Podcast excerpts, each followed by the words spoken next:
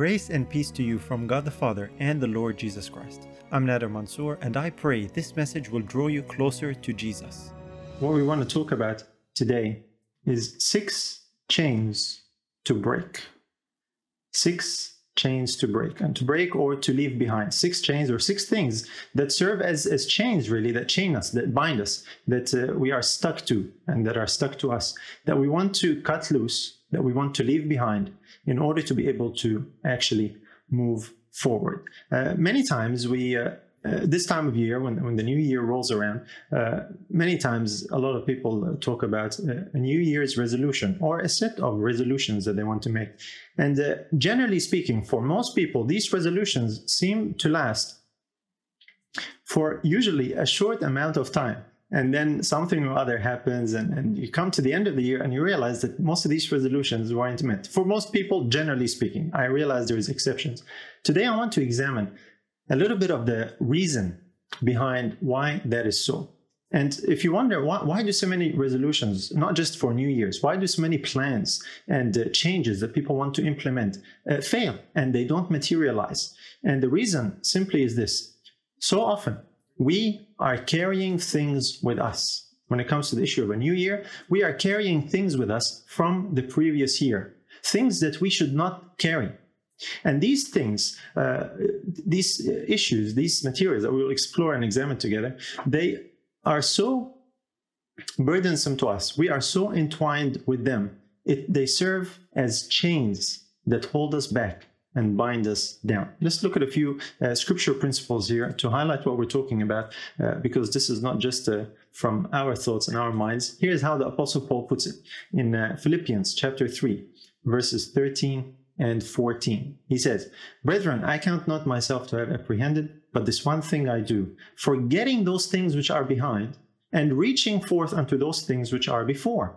I press toward the mark for the prize of the high calling of God in Christ Jesus. So, if this is you today and you have made some New Year's resolutions, you have uh, plans and intentions and goals set to implement change, to press forward, I want to remind you what the apostle says here.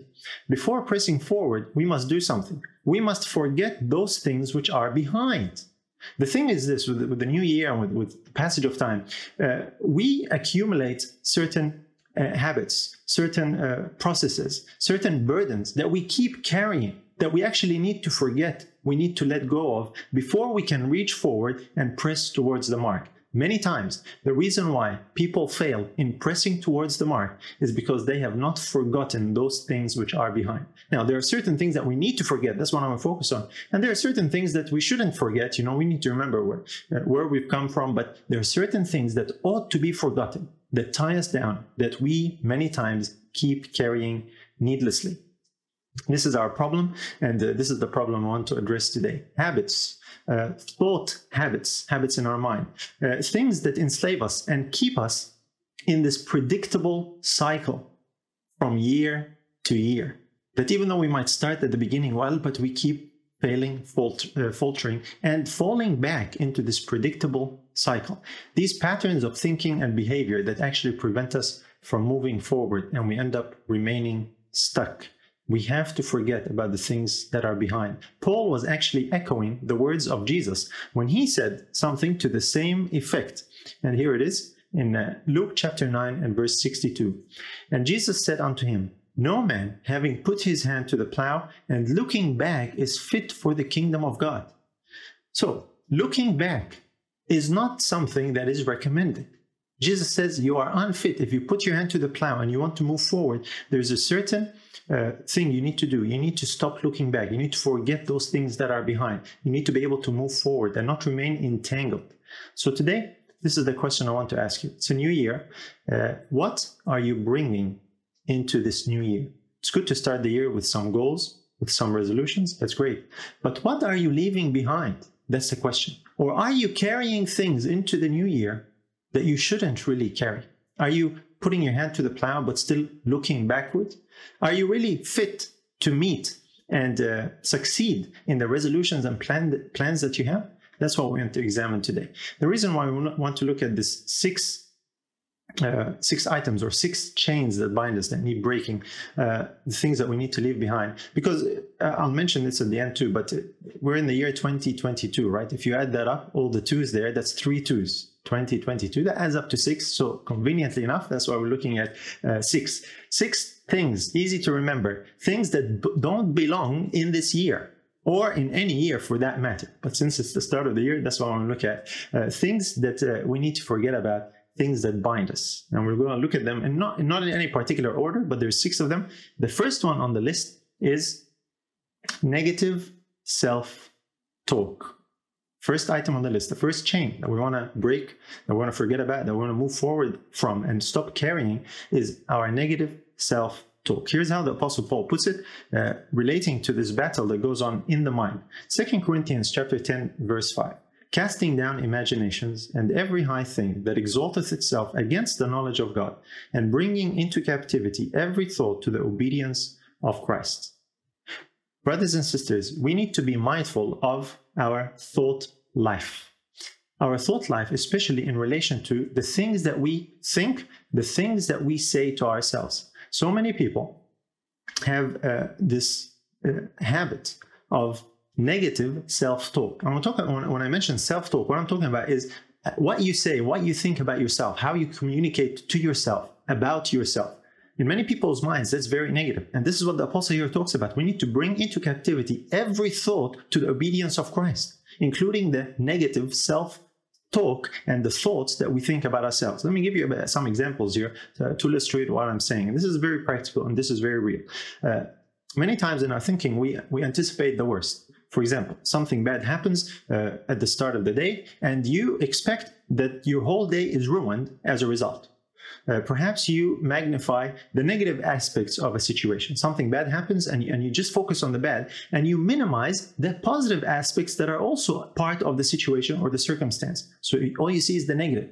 Perhaps you blame yourself uh, anytime something bad happens to you, some problem occurred, some uh, mishap happened, and you blame yourself. Oh, if you hadn't done this, if you hadn't done that, if you only thought this, if you only remembered this, and you're down on yourself. Uh, maybe you think you're a failure in your self talk, in your private self talk. I'm talking about your thought life, the, the private one that a lot of people might not be aware of. You, you might uh, appear or project yourself as something to others. Uh, the people might not be aware of the inner conflict and turmoil and the negative self talk that so many times happens. This is what the apostle says. We need to capture this and bring these types of thoughts into captivity to the obedience of Christ. How about always comparing yourself with others? That's another negative uh, thinking process that a lot of people have. Brothers and sisters, let me challenge you on this very particular point. We need to stop carrying this burden with us into the new year or forward in life that prevents us from reaching forward and pressing towards the mark. Don't adopt Satan's thoughts and words and make them your own. You see, Satan is referred to in the scriptures as the accuser of the brethren. So many times our self talk is accusations to ourselves we, we put ourselves down. We have this negative opinion, negative thought, negative way of viewing ourselves. And we put ourselves down, we blame ourselves, we compare ourselves with others, we think we're a failure, we think we're, we're not a success. Look what I haven't done, look what I messed up. We need to give, uh, recognize what that is, capture these thoughts, and bring them to the obedience of Christ. Don't echo Satan's accusations and make that part of your thought life. We need to monitor our thinking we need to monitor our self talk. And we need to replace that with the positive, with the obedience to Christ. In other words, make sure you catch yourself when you are thinking and speaking to yourself. See what is contained in there. Look at how David puts it uh, and see how this is actually something that is very relevant in the scriptures in a number of places. Psalm 19 and verse 14, David says, Let the words of my mouth and the meditation of my heart be acceptable in thy sight, O Lord, my strength and my redeemer. David was concerned not just about the words of his mouth, but also the meditation of his heart. What does that mean? The thoughts of his heart or the thoughts of his mind. How do you monitor your self talk, your thinking? Is it negative or is it positive? Is it an echo of what Satan's sentiments are? Is it down on yourself? Or is it actually in light of what God says? David was concerned about that. We need to tell ourselves, brothers and sisters, what God says about us in His Word, not what Satan says. Now, I know this uh, for many is a habit. This is something we all struggle with. Uh, we have habits of thought, right? And sometimes uh, situations and things happen and we immediately think a certain way. But we need to focus on catching ourselves. You know, you might not uh, be able to uh, catch your first thought, but okay, maybe your second thought. And remember and uh, consider what is actually going on on the inside. What you think about, what you think of. Your self talk to a great degree influences your course and your decisions. No wonder David said, Let the words of my mouth and the meditations of my heart be acceptable in your sight. Are you thinking in ways that are acceptable to God? Now, I'm not just thinking about here, or not just talking about the thoughts of temptation and sin, even the seemingly innocent thoughts of oneself and how you talk to yourself. We need those to also be acceptable in God's sight.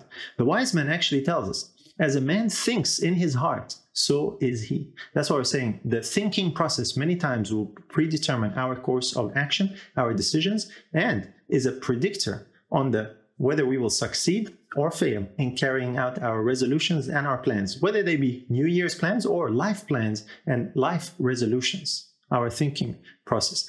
Let's take a cue from uh, God's own thinking process. Notice how God thinks about you. What I'm saying. Listen to how God uh, and, and think of yourself as how God thinks. Here it is in Jeremiah 29 and verse 11. For I know the thoughts that I think toward you, saith the Lord, thoughts of peace and not of evil, to give you an expected end.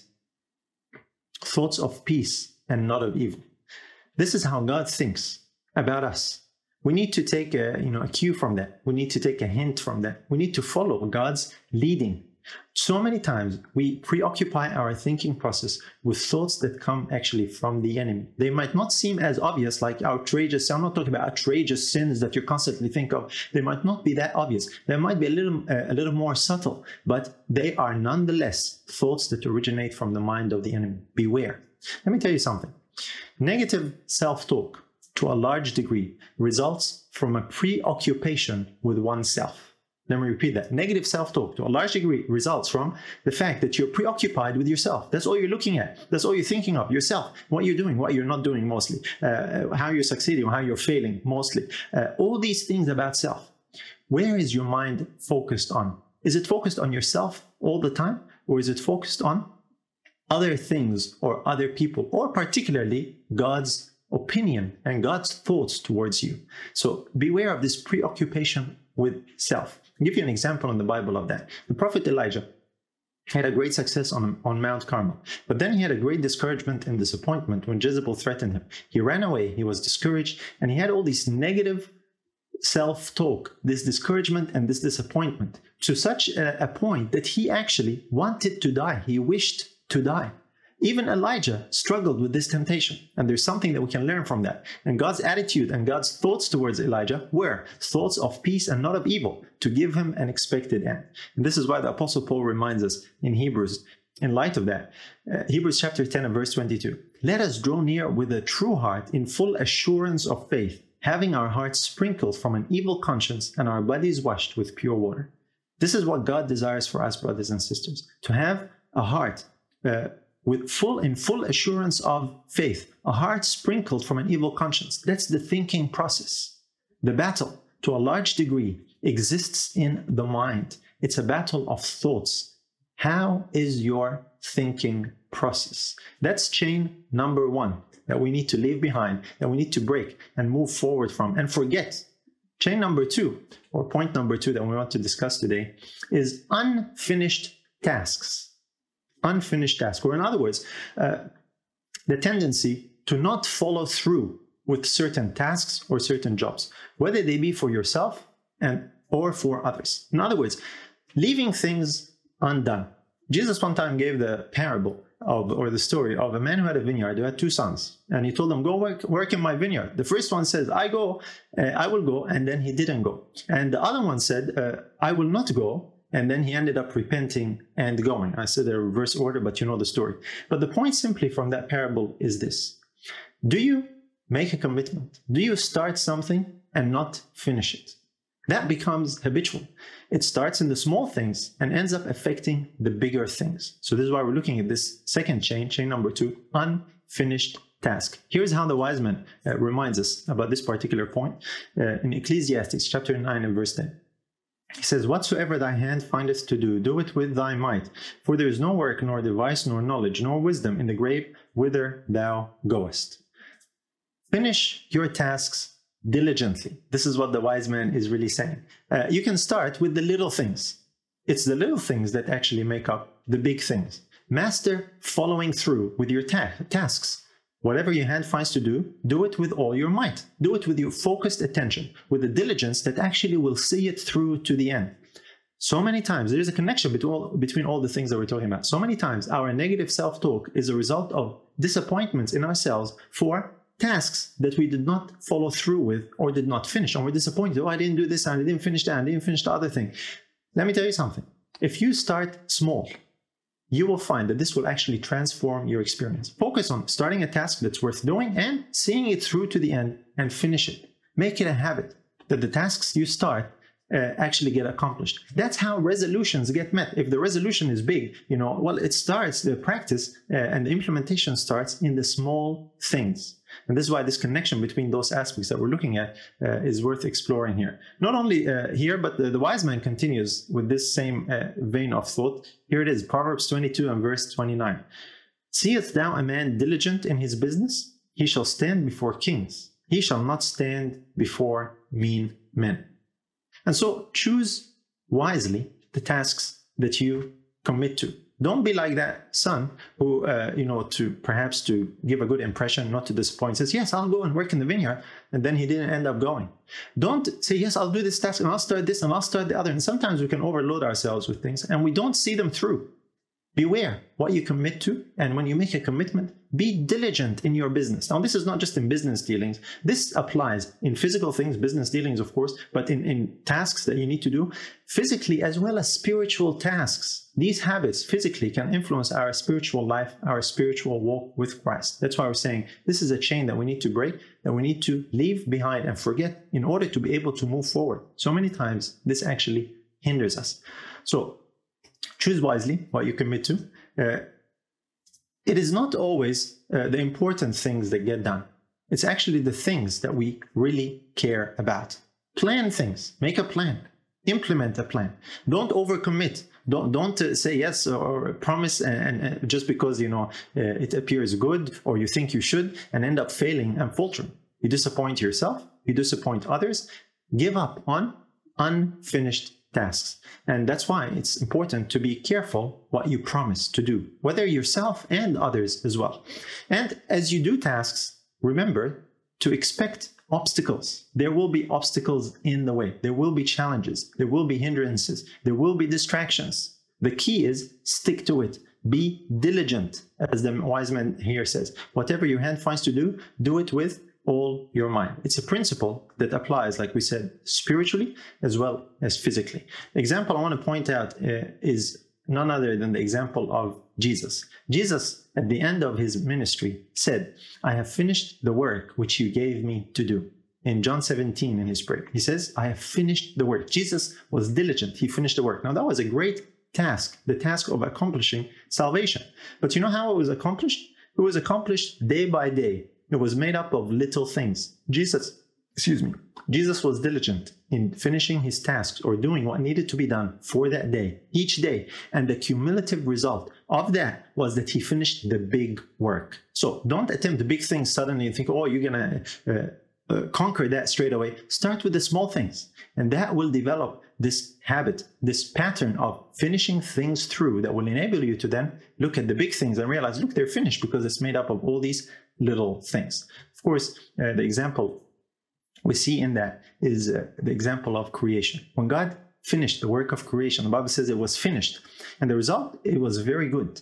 There is a certain satisfaction, there is a certain sense of fulfillment that comes with a finished task, a task that is finished, that is finished well, and one uh, you know rejoices in that. God saw that the work that He did and He finished was very good. In like manner, that's why the wise man says, "Whatever your hand finds to do, do it with all your might." So that was number two, unfinished tasks, which brings us naturally to our next point, point number three. And point number three is a, is a very popular chain, is a very popular uh, issue, something that we carry. and that is reacting in the moment. Number three is reacting in the moment. Here's how the wise man puts it, and uh, from that we will get uh, what we're talking about. Ecclesiastes 7 and verse 9. Be not hasty in thy spirit to be angry, for anger resteth in the bosom of fools. What the wise man is simply saying here is don't react. Don't let emotions run high. And usually, when we react, the emotion that uh, most frequently surfaces to the, to, uh, to the top is anger or frustration or disappointment. All these things are related. It's just when that happens, anger, when you're angry, when you're in such a state, when you're in such a state of high emotion, he says the anger rests in the bosom of fools. What does that mean? This is not just you know uh, casting words here.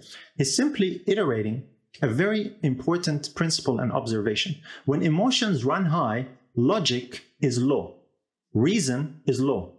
In other words, you are in a foolish state of mind. You are not thinking reasonably. You're not thinking clearly. You're not thinking, uh, you know, from cause to effect. You're not thinking logically. You are running on emotions. And don't be hasty in your spirit to be angry, therefore. That's what the wise man says. Uh, here it is again. Proverbs 18 13. He that answereth a matter before he heareth it, it is folly and shame unto him. Are you bound by this chain? Listen, this is a temptation for all of us. Okay, I don't need to have hands up. I don't need to ask for confessions here or testimonials. This is something that is common to mankind. And this is why we have such abundant counsel about it. And this is why so many people are chained by this burden and they carry it with them from year to year.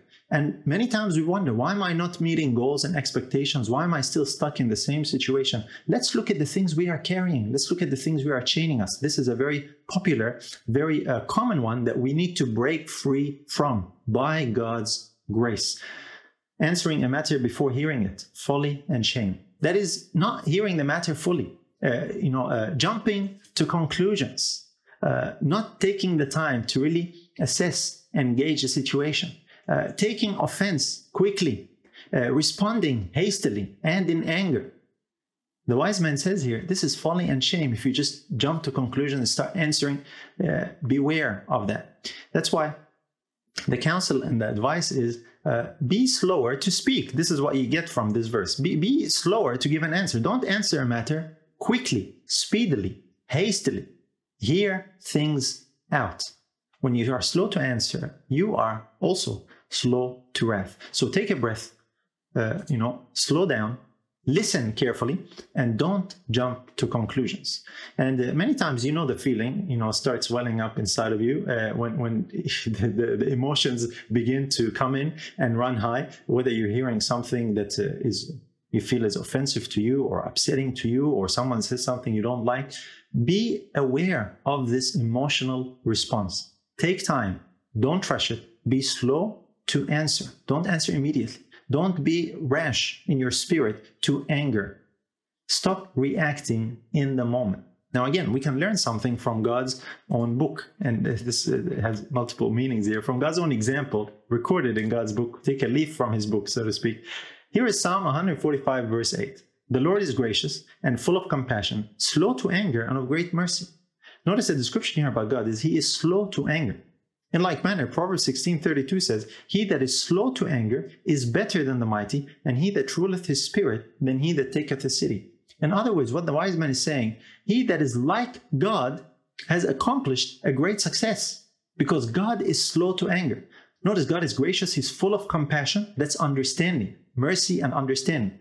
God does not jump to conclusion. God is slow to anger. He listens, he, he considers the situation, he judges righteously. He is slow to anger. He is of great mercy. Something for us to learn.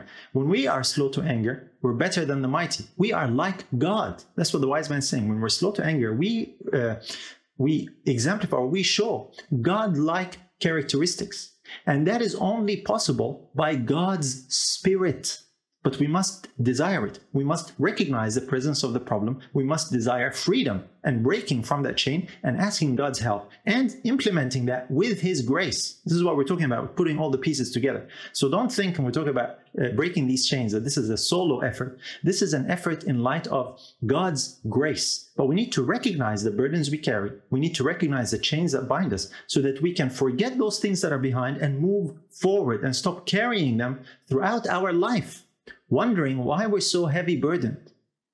So, important chain here to recognize, to break free from. Slow to anger. Ruling one's spirit is greater than he that taketh a city.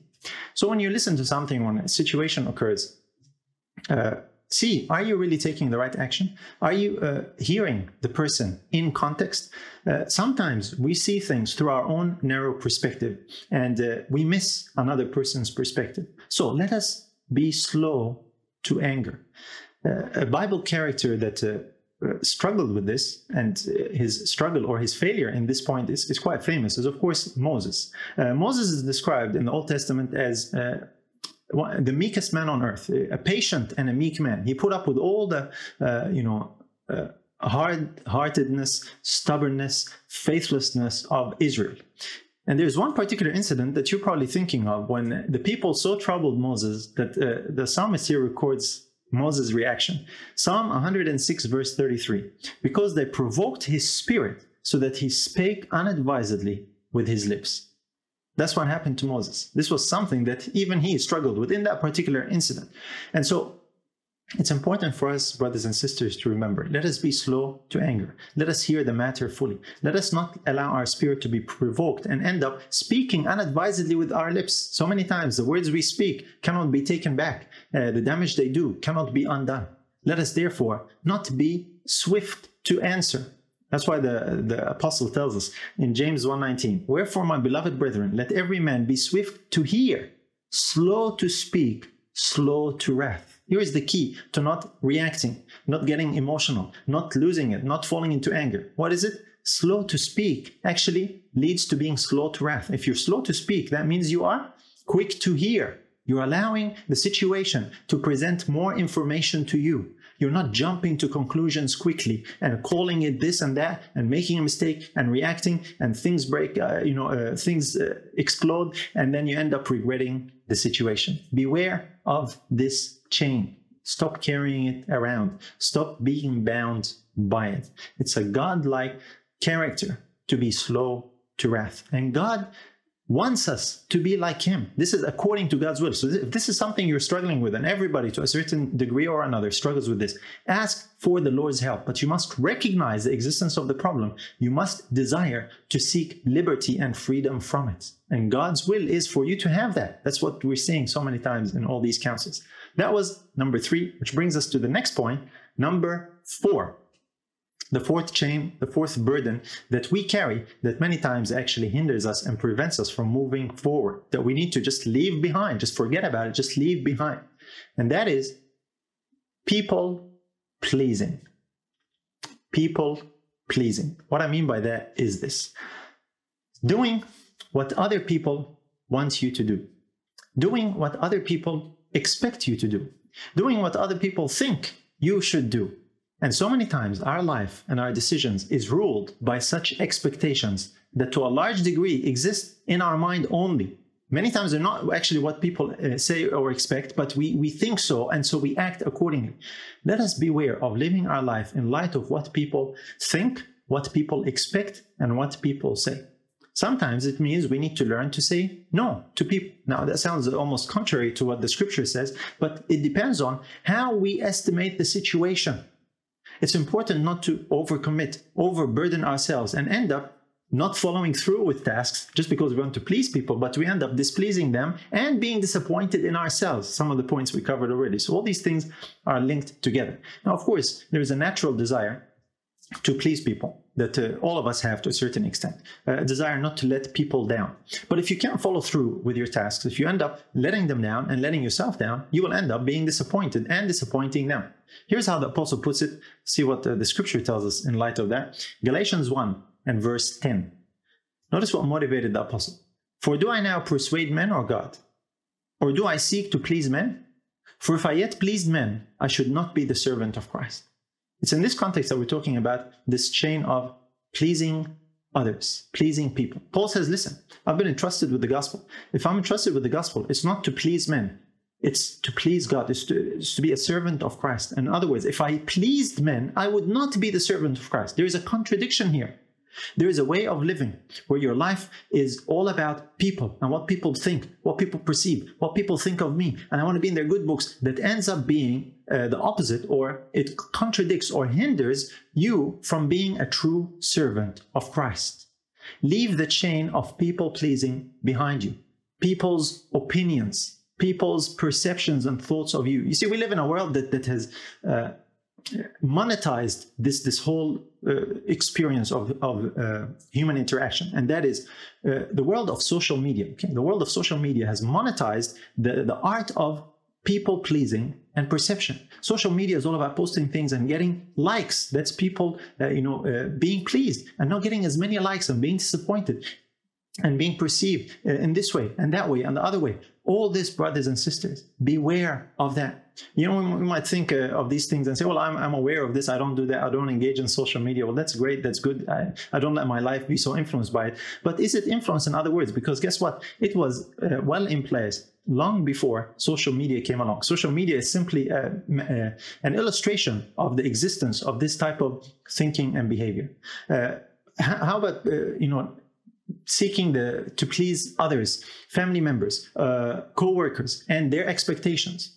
Uh, stop doing what people think you should do, or what you think people think you should do. Stop living your life to get validation and approval from others. That's really what we're saying, because this is what the whole thing about social media, to a large degree, is all about. This is the wrong way of pleasing people. There is a biblical way to please people uh, you know, because you please God first, and this is your concern. But there is a false and a dangerous uh, trap of trying to please people. In other words, living a life where you seek to get your validation, your approval, and your acceptance from people rather than from God. And guess what? This is a heavy chain, and there are many people bound by it. We need to break that chain who we need to please is really God, as the apostle actually tells us. Here it is. This is this should be our primary, uh, main concern. First Thessalonians 2 4. But as we were allowed of God to be put in trust with the gospel, even so we speak, not as pleasing men, but God which trieth our hearts. In other words, Paul, in preaching the gospel many times, he came in conflict with men. And his purpose was not to try and please men and get approval of men everywhere he went. His purpose, his aim was to please God first and foremost. The God who what? Tries our hearts. How is your heart? How is your mind? This is what we're examining here. Are the thoughts uh, in your heart and mind, are the motivations that drive your decisions because you are seeking to please men or because you are seeking to please God? You see, what Paul is talking about here is not just applicable in uh, the gospel. Because someone say, well, look, Paul was entrusted with the gospel. And of course, to preach a gospel, we must please God before men. That's true and well. Uh, but what about everyday life decisions? You know, we have to interact with people. Let me tell you something. All these everyday life decisions uh, and daily activities, aren't they the practice of the gospel? Aren't they the gospel in practice? Uh, carried out, manifested in your behavior? That's what the gospel is all about, brothers and sisters. So let us please God. To a large degree, many people reject the truth, and standing for the truth is because they want to please men more. We see that in the example of the unbelieving Pharisees and the Jews in the days of Jesus. Here it is. Here's uh, here's how uh, Jesus puts it. John 12, uh, verse 42 and 43. Uh, well, this is how John records it, rather. Nevertheless, among the chief rulers, also many believed on him. But because of the Pharisees, they did not confess him, lest they should be put out of the synagogue. For they loved the praise of men more than the praise of God. Are you living your life this way? For the praise and approval and acceptance and validation of men. Here's the ultimate cost it ends up costing you standing for the truth. You know what? These Pharisees that believe, we don't know their names. The Bible does not record their names. We know the names of Peter and John and the apostles, Paul, who made a stand for the truth. They, they were not concerned with pleasing men. We know their names, we remember their names. They stood out in history. These men, even though they believed, but because they loved the ple- uh, pleasing men more than the praise of God, we don't know their names. They kind of faded into, into history. And this is why Jesus actually gave this warning to the Pharisees. John 5, verse 44. How can ye believe, which receive honor one of another, and seek not the honor that cometh from God only? Here's how the Pharisees were it was all about approval, seeking honor, seeking acceptance from each other, and being good with everyone and pleasing men. And they ended up uh, it ended up resulting in them neglecting the honor that comes from God. They rejected the Son of God because of pleasing men. Beware of that, brothers and sisters. This is a very serious and a very heavy chain. Like I said, there is a correct biblical way to please men and to serve others, but that stems from ultimately having God's pleasure, God's acceptance and approval first and foremost. That's what we should seek. That's what we should have our confidence and our assurance in that God accepts us and approves of us. Sadly, so many people try and fill that void with acceptance from people. And you know what? That's an endless task. You will never get full approval, acceptance from people. You always please some and not please some. And it's an endless task, an endless cycle. Let us seek the approval of God. That's why the apostle instructs Timothy, says, Study to show yourself approved unto God in that famous verse. And that famous verse actually means strive to show yourself approved to God, not study as in study books. So many times that verse is used that way to apply to, you know, if you study the Bible, you will, uh, this is how you approve yourself to God. That's not what I mean. Uh, study there means uh, earnestly strive, earnestly desire to show yourself approved unto God. This is the approval. This is the acceptance that we must seek and have above all else. And that will inspire us to withstand the opposition of men when that happens, as it will, because as we see in the example of Paul, when you stand for God's truth, you will meet with opposition. Beware lest you sell the truth for the sake of pleasing others. Uh, another good example of that is the, the sad story of Israel at the base of Mount Sinai. And uh, the people came and they insisted to Aaron that Moses is gone and he needs to make them gold, a golden calf. And that's what Aaron actually ended up doing. Rather than standing for the truth, he wanted the pleasure and the acceptance and the approval of the people. And he went along with them in this terrible, tragic apostasy. And that stands as a stain on his uh, record. He became the priest, the high priest of God. And yet that experience there is, is as a stain on his record. God forgave him, God accepted him. Are you still bound? By that chain? That is a question. That brings us to the next point, point number five. Chain number five in these six chains that we want to break free from, that we want to leave behind, that really don't belong in our life anymore. Chain number five is the guilt of your past. The guilt of your past. Leave the guilt of your past behind. You have been carrying it too long, year in, year out. It is absolutely exhausting.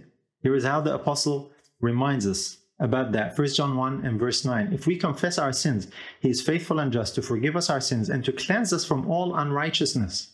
Yes, we have sinned. Yes, we have messed up in the past.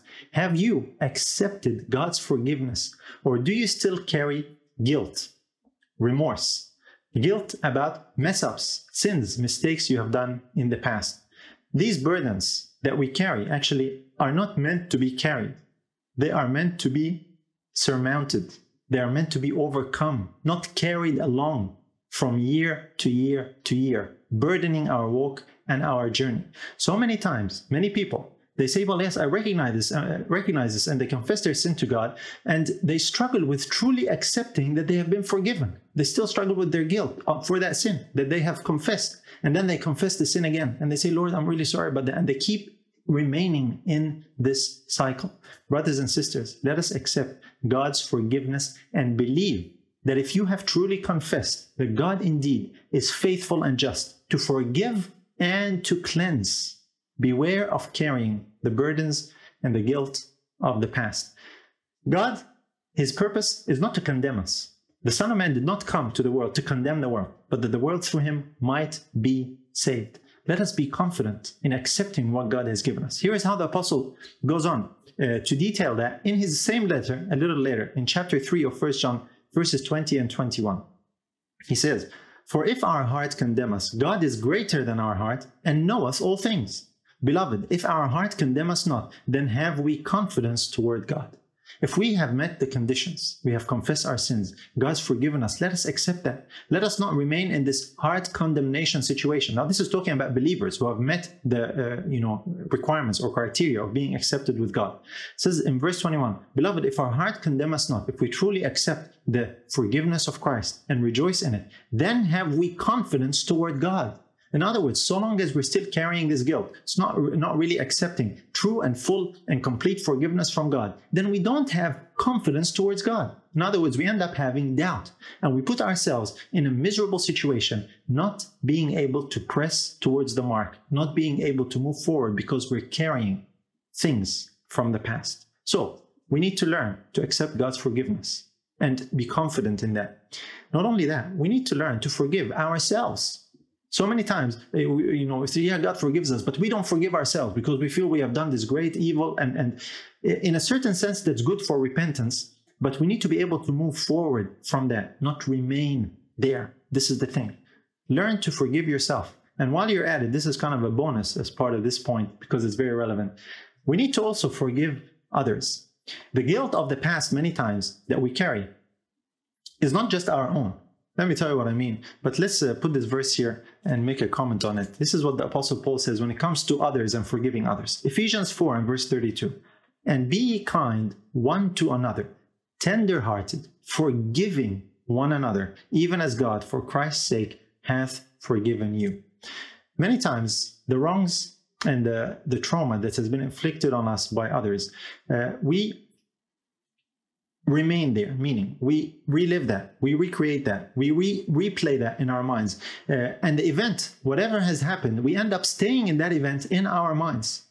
And many times we f- we confuse forgiveness with approval. That is forgiveness of others. We need to brothers and sisters we need to just learn to forgive others. Forgiving others means just give it away. Just just let it go. Forgive carrying the unforgiveness of others, replaying the same hurt, the same pain uh, in our minds is actually a means of inflicting uh, problems on ourselves, not on the others. We feel like there's some kind of a punishment or some kind of a vengeance that, that we withhold forgiveness and, and we replay the thing. It causes us more damage than them, brothers and sisters. Let us let us really beware of that. The difference we need to recognize, and many people confuse is forgiveness of others is not the same as reconciliation.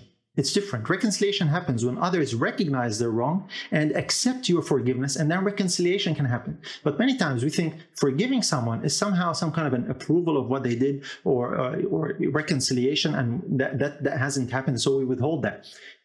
Re- forgiveness is different to reconciliation. So stop holding on to the guilt of others the misdeeds of others and carrying it and holding on to it and thinking of it and reliving it. Just let go of that.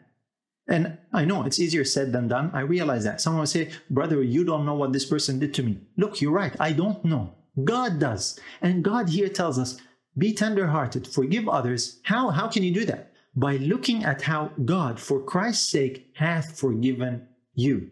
I want to show you an, an illustration from the scriptures the example of David, because many times the hurts and the trauma and the uh, the hurts that others inflict upon us they hurt more when there's when it's someone that is close to home.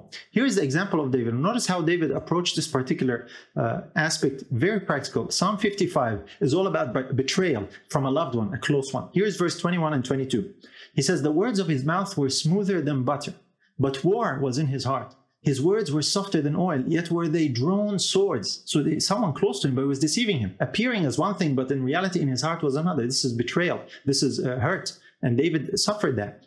How did he deal with it? Verse 22 Cast thy burden upon the Lord, and he shall sustain thee. He shall never suffer the righteous to be moved. He says, Give it to God. Just give it, forgive, give it away. Just leave, let go of it, leave it, walk away from it. It happened, it's bad, it's tragic, it hurt you. Okay, we recognize that. But don't stay there. Can you move forward from that and say, okay, that happened, recognize that, move forward to a place where you can be good and not remain in that bad place? Now, I understand that some hurts and some traumas and some abuses are, are grievous Okay, I'm not uh, trying to lighten them or say, look, it's not too bad, don't blow it out of proportion. Yes, it is bad, it is traumatic, it is very hurtful. I understand that. But it's even more hurtful to remain there and keep carrying that. That's why David, what he did here is he cast that burden, that hurt, that uh, trauma, he cast it on the Lord, and the Lord sustained him. Give it away. That's what forgiveness is all about. So, this is part of this uh, burden that many times we carry, whether it's guilt for our own misdoings or the guilt and the misdoings of others that we hold on to and treasure and keep and we don't want to let go because we feel it's a form of vindication and justification. Look what they did to me and this and that and the other. Listen, let the Lord sustain you. Stop carrying that around. It's time to let it go. It's a chain that is holding you back. And remember, reconciliation is another step, is another process. Just because you forgive them doesn't mean what they did is, is right or justified or that you approve of it. And God is the one who actually will deal with things. He knows full well exactly what happened and the effect of it. I want to remind you of a, of a story, uh, besides David, of someone else in the scriptures who experienced that. And that's the story of Joseph. He was betrayed by his own brother. They sold him as a slave Okay, if Joseph had something to hold on to, uh, you know, sitting there in, in jail, uh, you know, uh, what was going on in his mind? He wouldn't be there if his brothers hadn't betrayed him, if his brothers hadn't sold him. And, and you think that was going on in his mind? No, he had let go of that. He had cast that burden upon the Lord so that when his brothers came and they bowed before him to buy food from him, he did not have vengeance and revenge in his heart. He had told them, listen, you meant it for evil. The Lord meant it for good. He had moved forward from that betrayal and that trauma and that hurt that was caused to him, and he moved forward. He pressed forward towards the mark. Why? He forgot the things that were behind. In other words, he did not allow them to chain him and hold him back, and God was able to use him in a mighty way. So, you've had hurt and pain in the past. Cast your burden on the Lord. He will sustain you. That's his promise, not mine. And our final one we want to look at is also relevant and related. You see, all these aspects, all these six items are all related to each other. And that is the regrets. The regrets that we carry. Uh, that I should have and I wish I did. The regrets of the things that we missed in the past that we wanted to do, we should have done, opportunities missed. We say, I should have, oh, I would have, if only. Let's stop living in the past. That's what regret is. Regret is really living in the past replaying the past, thinking that if I had another opportunity at that, I would do this and I would do that and I should have done this and I should have done that. Whether it be things we did or things we didn't do. That's why I'm saying it's related to guilt as well. We regret things, mistakes we we, uh, we made, we regret them. That's guilt. Uh, opportunities that we missed, well, that's that's regret as well. And uh, what others might have done to us, we we regret them if, if this didn't happen, this situation wouldn't have developed and they wouldn't have done to me, and, and we hold on to that this unforgiveness. These regrets, this living in the past, is something that we really need to break free from, brothers and sisters. Here's how the uh, prophet tells us Isaiah. This is from God, and this is almost a strange language, but notice what he says Isaiah 43 18 and 19. Remember ye not the former things, neither consider the things of old. Behold, I will do a new thing. Now it shall spring forth. Shall ye not know it? I will even make a way in the wilderness and rivers in the desert.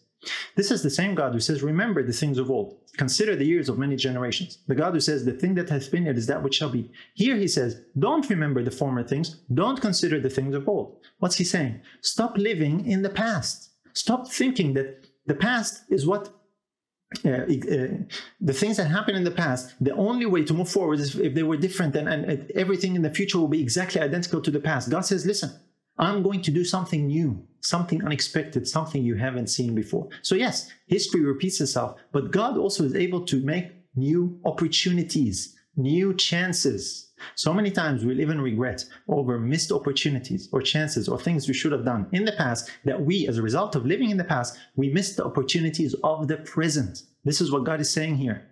Leave the past behind. That's a chain. Now, you need to look at the past to remember where we came from, what happened, learn from it, but don't live there. Don't stay there. Move forward. Don't stay chained in the past. Paul tells us in the verse that we started with, forgetting those things which are behind. He heeded the counsel and advice of Isaiah, and God used him to perform mighty things that were not expected or even seen in the past. He didn't say, "Oh, look, you know, I was a terrible, uh, you know, uh, uh, persecutor of Christians. Well, he didn't stay in the past. He says, Yes, I did it ignorantly. I, I, I, was terrible. I was a blasphemer, but he moved forward in God's grace. He did not live in regret. Yes, he didn't like what he did, he wasn't proud of it, but he did not remain in this state of should have, would have, could have. He moved forward and was used by God in mighty, mighty ways. Uh, many times in our experience, uh, we we have certain expectations because society or people, directly or indirectly, uh, you know, uh, we, we perceive them that way. For example, look, I, I should be married by now. Uh, I should have a house by now. Should have another job by now. I should have a job by now. Some people don't even have jobs. Some some people have lost jobs, and and there's a certain ah, oh, I should do this. I should do that, and there's this expectation. Uh, I should be doing this thing by now. I should be doing the other thing by now. Let me let me ask you a question. Who has determined this expectation? It is usually other people. So are you living to please other people and because, uh, living for your appearance, how you perceive? How are you living? Let us stop the regrets. Let us appreciate what we have now, the opportunities that present themselves now. That is what pressing forward towards our mark is all about. It's by forgetting those things which are behind. That's, Paul, uh, that's Paul's uh, admonition. And that's what the wise man also repeats as well. Here is another interesting verse from Ecclesiastes 7 and verse 10. He says, Say not thou, What is the cause that the former days were better than these? For thou dost not inquire wisely concerning this. What's he saying? The good old days, you know, that, that saying common in the world, look, the good old days and the opportunities of the past and the good things of the past. So many times we talk about that and we think about that. And we think, look, things are really bad now. And I don't need to rehearse or repeat how bad things are now. I'm, I'm aware of that. But uh, the wise man here says, this is not wise to do this. Uh, you don't inquire wisely concerning this. In other words, even in the here and the now, in the midst of the seeming greater trouble and trial, that it's more than in the past, there is also greater opportunity, greater ways that God can use you in way and, and in new and unexpected ways. Like He says, "I'll make ways in the desert." You, you don't, you have no expectation of what I can do, but keep your eyes here, not in the past. Don't stay stuck in the past. Don't keep saying, "Oh, I wish I lived in back in this uh, the century before they had technology, uh, back in the days before this or back before that." You are not really inquiring wisely concerning this. These are six issues, six chains that bind us and prevent us from moving forward. Here we are, we're coming to the start of a new year. And like I'm saying, this is applicable to any year or to start or to the start of any new venture, any project, any moving forward really in life. What is it that is holding you back? Are you stuck in the past? Are you looking behind? Uh, here's here's how Paul puts it as well. This is some, some so many relevant verses in the scriptures about these points. 2 Corinthians 5 and verse 17. It says, Therefore, if any man be in Christ, he is a new creature. Old things are passed away. Behold, all things are become new. Is this really what uh, happens with you? Are you really in Christ? All things have become new? Or are you still shackled? Are you still burdened by things that you carry from year to year that are serving to hinder you and restrict you from moving forward and realize all the potential that you are when you are a new man, a new creature in Christ? This is a question. This is the challenge I really want to leave with you. Brothers and sisters, so many times Satan has room in our lives. We allow Satan to have room in our lives more than he uh, has a right to. We give space. We leave space for the for the enemy. And so these six points I want us to be mindful of. Let me repeat them here quickly for you, just by way of review. Point number one: negative self-talk. Let's get rid of that. It's time to lose that. Forget those things that are behind. Number two: unfinished tasks. Let's follow through. Let's stop not following through. Uh, number three: uh, re- reacting in the moment. Let us be swift to hear slow to speak. We need to lose these reactions in the moment and that wrath and that anger. Let's rule our spirit. Number four, people pleasing and living for the approval and approbation of others. Beware of that trap. Uh, number five, the guilt that we carry from the past. And number six, the regrets that I wish I could have, I should have. That we live in the past and we forget the opportunities that present themselves to us now. These six chains like I said, are ways that Satan binds so many people. The Bible says we're not ignorant of his devices. We should not give room for the devil. That's how we give room for the devil. That's how we allow him to have room in our lives, and we keep carrying that.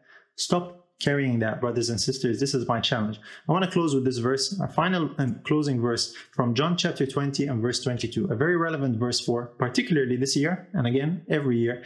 Uh, this is for any man who is in Christ. He's a new creature, right? Here's what Jesus says. And when he had said this, speaking to his disciples, he breathed on them and saith unto them, Receive ye the Holy Spirit.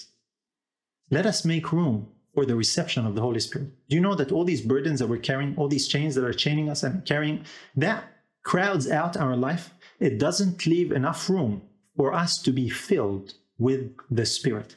And of all years, this year is a good year to remember this verse because uh, John 20, 22 is a fitting verse for the year 2022. And this is why we looked at six things that prevent us from really reaching our potential in 2022 that we need to lose, we need to forget, we need to move forward from, so that we can truly be filled with the Holy Spirit. So God can use us in mighty, unexpected ways in the midst of the greatest turmoil, the greatest trouble that has ever been. Don't wish you were living at another time, brothers and sisters. Thank God that you are living at this time. You, you, the fact that you're living now here, uh, all of us, it's not an accident, it's not a chance, it's not a pick and choose which age you wish you would have lived in. God saw that you and I are born in this age and this time, with the, whatever challenges exist. Guess what? God wants to use us in amazing, incredible ways. Is your life ready? Have you made room to be filled indeed with the Holy Spirit, as John 20, 22 says? Or are you still crowding out your life with all these things? We looked at six of them today. I just pray I honestly, truly pray that we will take this challenge to heart. Look at the things that are preventing us from moving forward and let us grasp a hold of the promise of Christ and by His grace break free from these shackles that bind us, that restrict us from recognizing and realizing the full potential that we have in being a new creature in Christ Jesus. This is my prayer. And in light of that, let us pray together and we will close. Our Father in heaven, we thank you that He that hath the Son hath life. And that if the Son therefore make us free, we shall be free indeed. I pray that the Spirit of your Son will break us free from these shackles that bind us, the shackles that exist many times in our mind, in our thinking process, the, the habits of uh, thoughts and patterns that we have accustomed ourselves to. May your sustaining, abounding, living grace break through these shackles and give us deliverance and freedom so that we might have all the room to be truly filled with the fullness of your spirit. And as Jesus breathed on his disciples, that the, Jesus might breathe on us, that his life might be uh, imparted to us, that uh, in this new year and in the continuation of our life from this point forward, we might indeed move forward with grace, with great success, because we are full of your spirit. I pray you forgive us for our shortcomings, and I pray that you will empower us and those of us who, who, truly struggle with some of these things we talked about today, that you will truly impart to them your sustaining, your miraculous grace. We thank you so much that your scriptures, uh, the word of truth, is so full of so much practical realities and advice. And I pray that indeed this will be all of our experience. In Jesus' name we ask and thank you. Amen. If you were blessed by this message, remember to subscribe and share it with others. We're available on Apple Podcasts, Spotify, and wherever you listen to podcasts.